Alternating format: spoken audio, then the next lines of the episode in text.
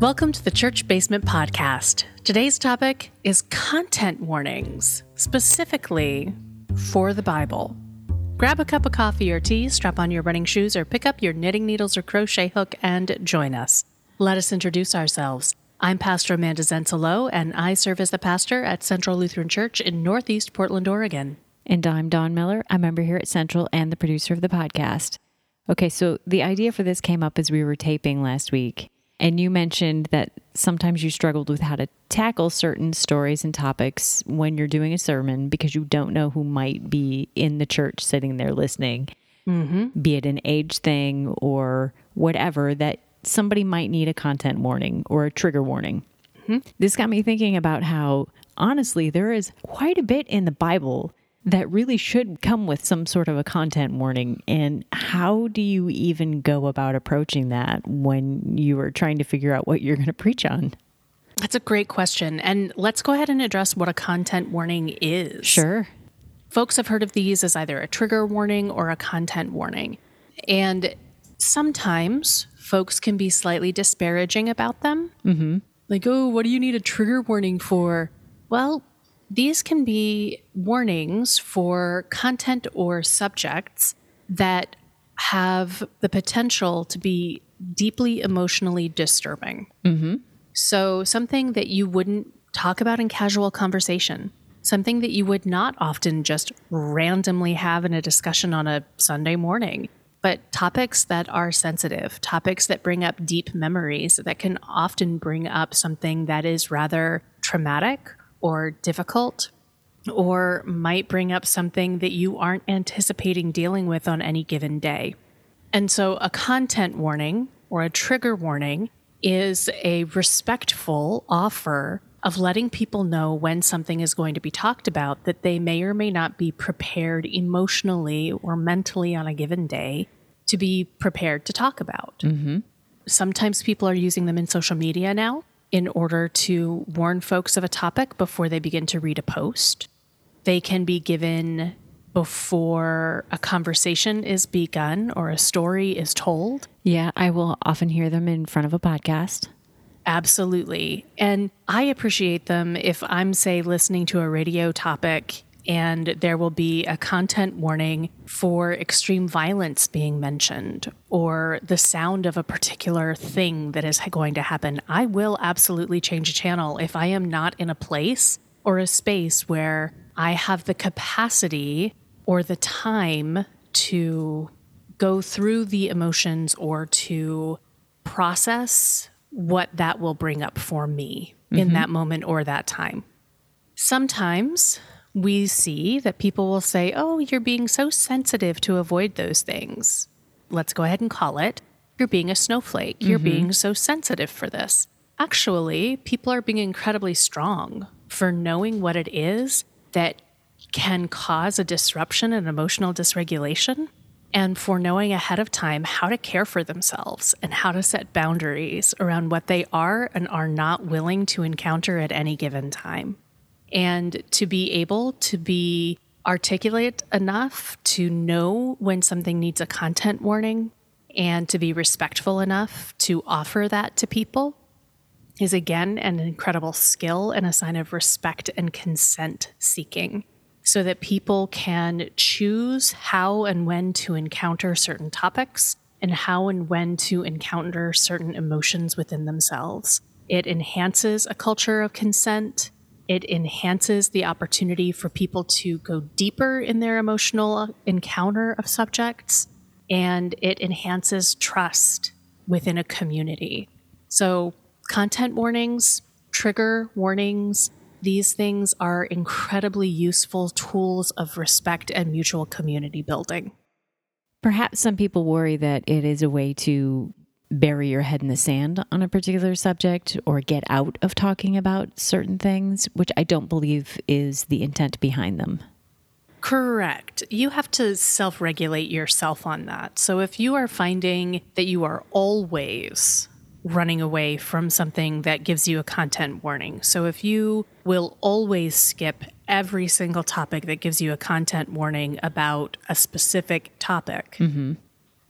for example, If you find that for every single thing that you see that gives a content warning about racism, and you just skip right over that, then perhaps that gives you an opportunity to recognize that you are avoiding your work that you need to do around racism. Mm-hmm.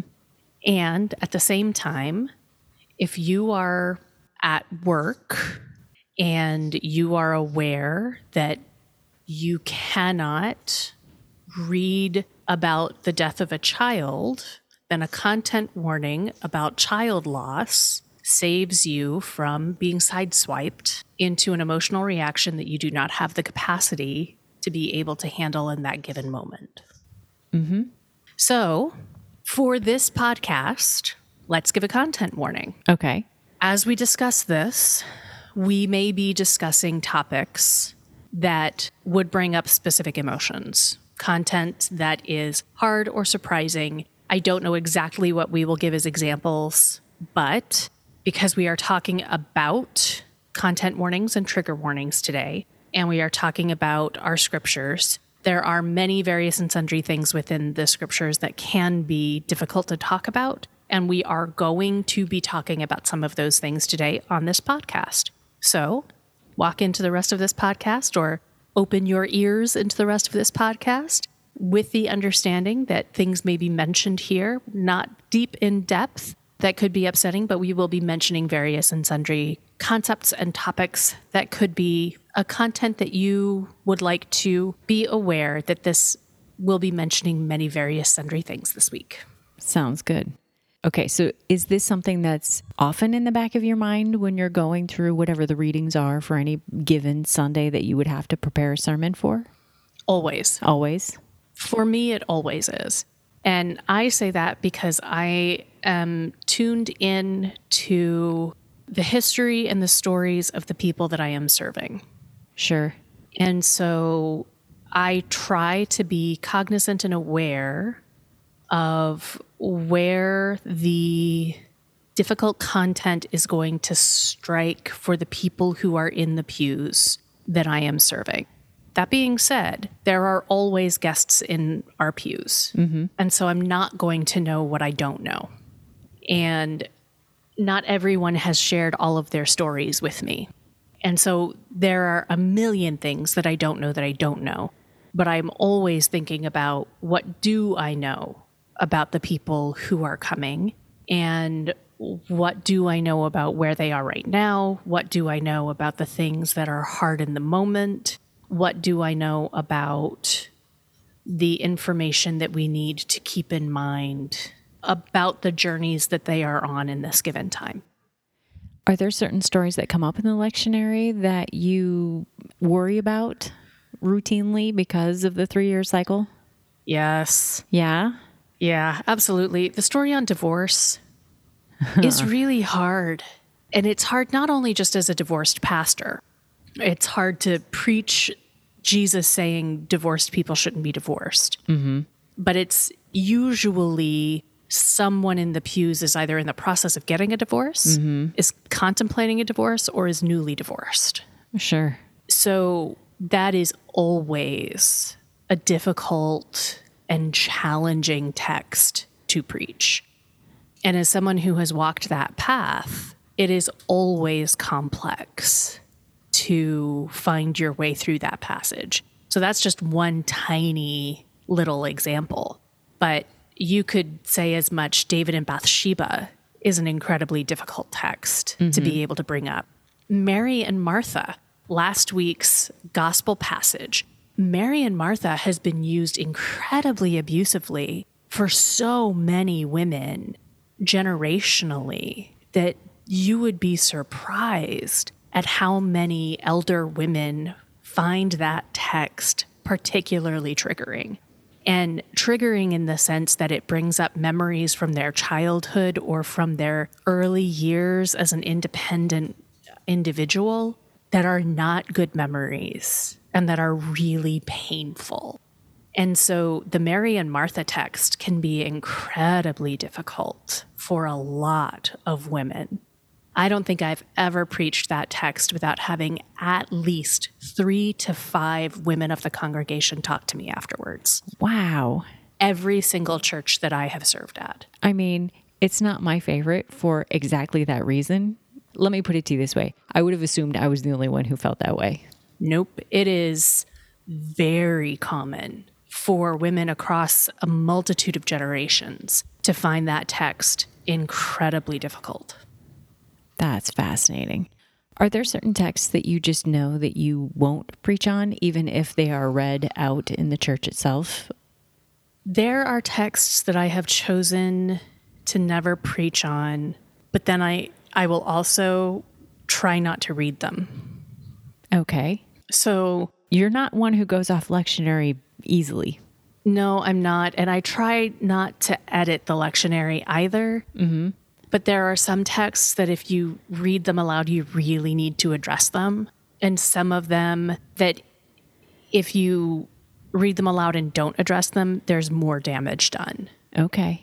because then people can take them all sorts of ways. It's like if I read Mary and Martha in the room and then I don't address it, like if I were to just jump and do one of the other lessons this last week mm-hmm. and ignore Mary and Martha, then all of the bad historical Mary and Martha stuff that all the people had heard over the years would have just come up for all of those people without having any addressing of it Sure, it would have been reinforced passively. passively. Exactly. So, for example, the call of God to sacrifice Isaac, this situation where God tells Abraham, Take this son that you have longed for for so long, that you have been promised. This is the son that has been promised for a long time that we just heard. You know, Mary and Martha was the Greek scripture this week, and then the promise of Abraham and Sarah having a son was the Hebrew scripture of the week. Mm-hmm. Well, the son that they're promised is Isaac, and he's so loved. And after a while, as Isaac grows up, God says, Prove you love me, Abraham. Go kill your son as a sacrifice. And Abraham plans to do it and gets all the way to binding his son onto an altar in order to kill him. I mean, again, like I said at the very beginning of this, there's a lot in the Bible that really should, in my opinion, come with some sort of a warning. And this is one of those where it's just shocking to read how far things get taken. Yeah. When we think about this outside of a story being told, and if we don't think about knowing the ending, that a ram comes along and Isaac is saved, if we don't know the ending and we just think of the fear of this child, mm-hmm. right? It's bad. Mm-hmm. It's awful. And what I also know is the ways in which this passage has been used to abuse children for a very long time. And so I tend to not want to touch that passage at all because I don't feel like I have enough depth and knowledge of how to unpack the tangled webs of theological abuse that it has been used for to be able to adequately address it. Well, and even just thinking about being a child in church, which I was as a kid going to a Catholic church, this is just a wild thing to be read to on a random Sunday morning. Mm-hmm. Yeah. It's very hard. And again, if you have anyone who's come in on a random Sunday who has a historical background of attending a denomination, for example, this is a text that has sometimes been used at revival experiences. Mm-hmm.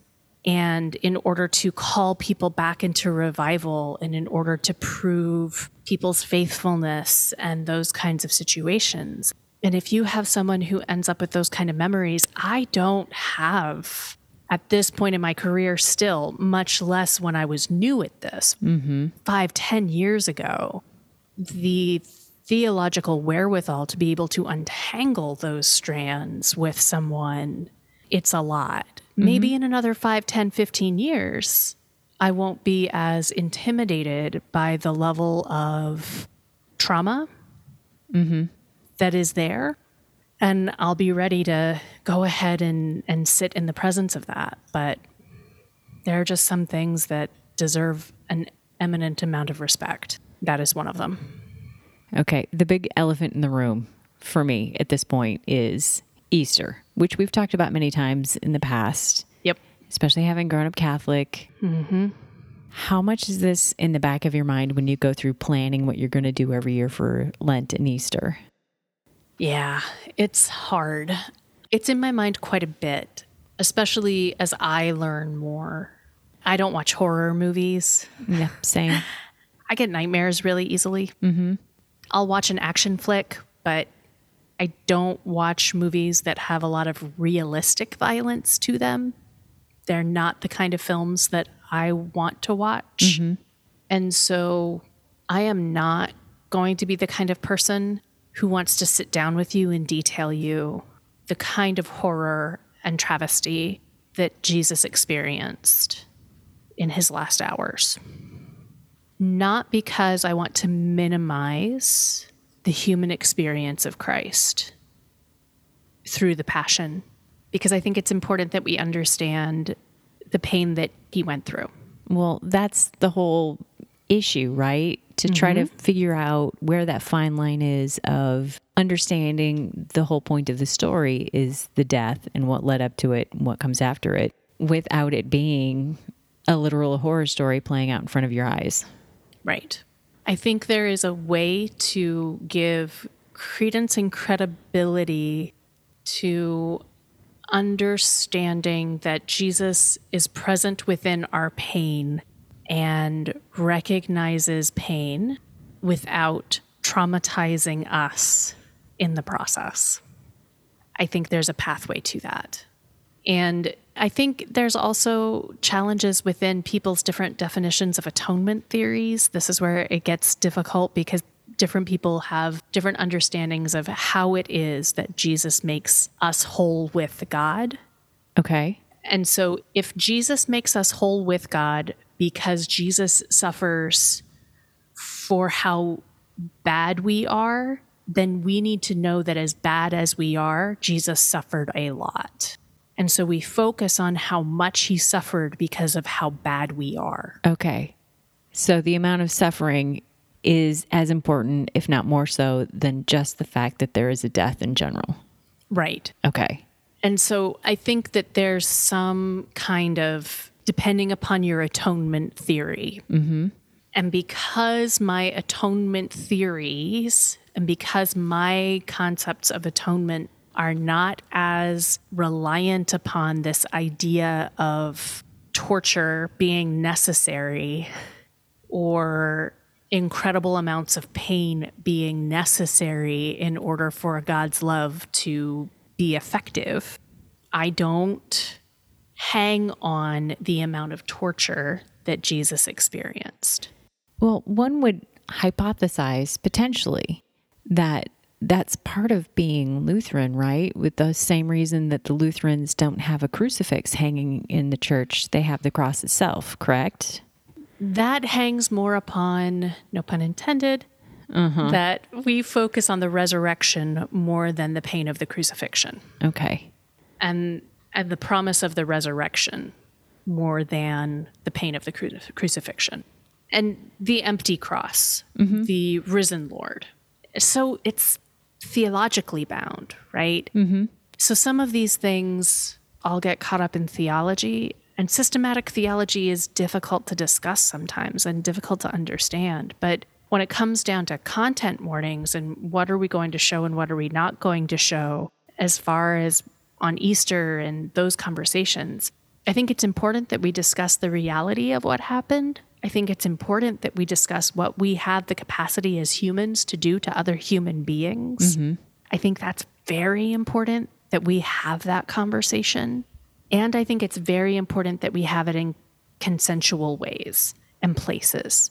So I am not going to have a conversation to the depth of what are we capable of doing to other human beings that we were able to do to Jesus in a Sunday morning where people aren't able to say yes or no, I'm ready to have this conversation. Okay. I will have that depth of a conversation at a Bible study where we say, we are here to discuss the depths at which human beings, when confronted with love and service and a willingness to be of service to one another and to get rid of ownership and to share things in common and to break down hierarchies, the lengths at which we will destroy that human person who dares to try to turn our methods of ordering the world upside down. And if you are willing to have the conversation as to how we will not only kill that person, but we will utterly destroy them, then come and have that conversation because we don't just get rid of them in the world, we humiliate them mm-hmm. in every way we can. And that is what we do. And that is what our story tells us that we do. And what can we learn from God's reaction to that humiliation? But that's not a conversation to have in 12 minutes on a Sunday morning when everybody's excited about their ham in their yeah, and their pretty new dress and, and their pretty new mm-hmm. dress. Mm-hmm. Right? That's just not where people are at. But it's a conversation to have just in a consensual environment. It's utterly fascinating. And that's going to lead me to my last question. So, you got the Old Testament and you got the New Testament both mm-hmm. of which have some pretty spicy stories in them. Which mm-hmm. which do you think garners the stronger content warning? I think they're equal. Yeah. I do. I think especially depending upon how it ends up getting used. Okay.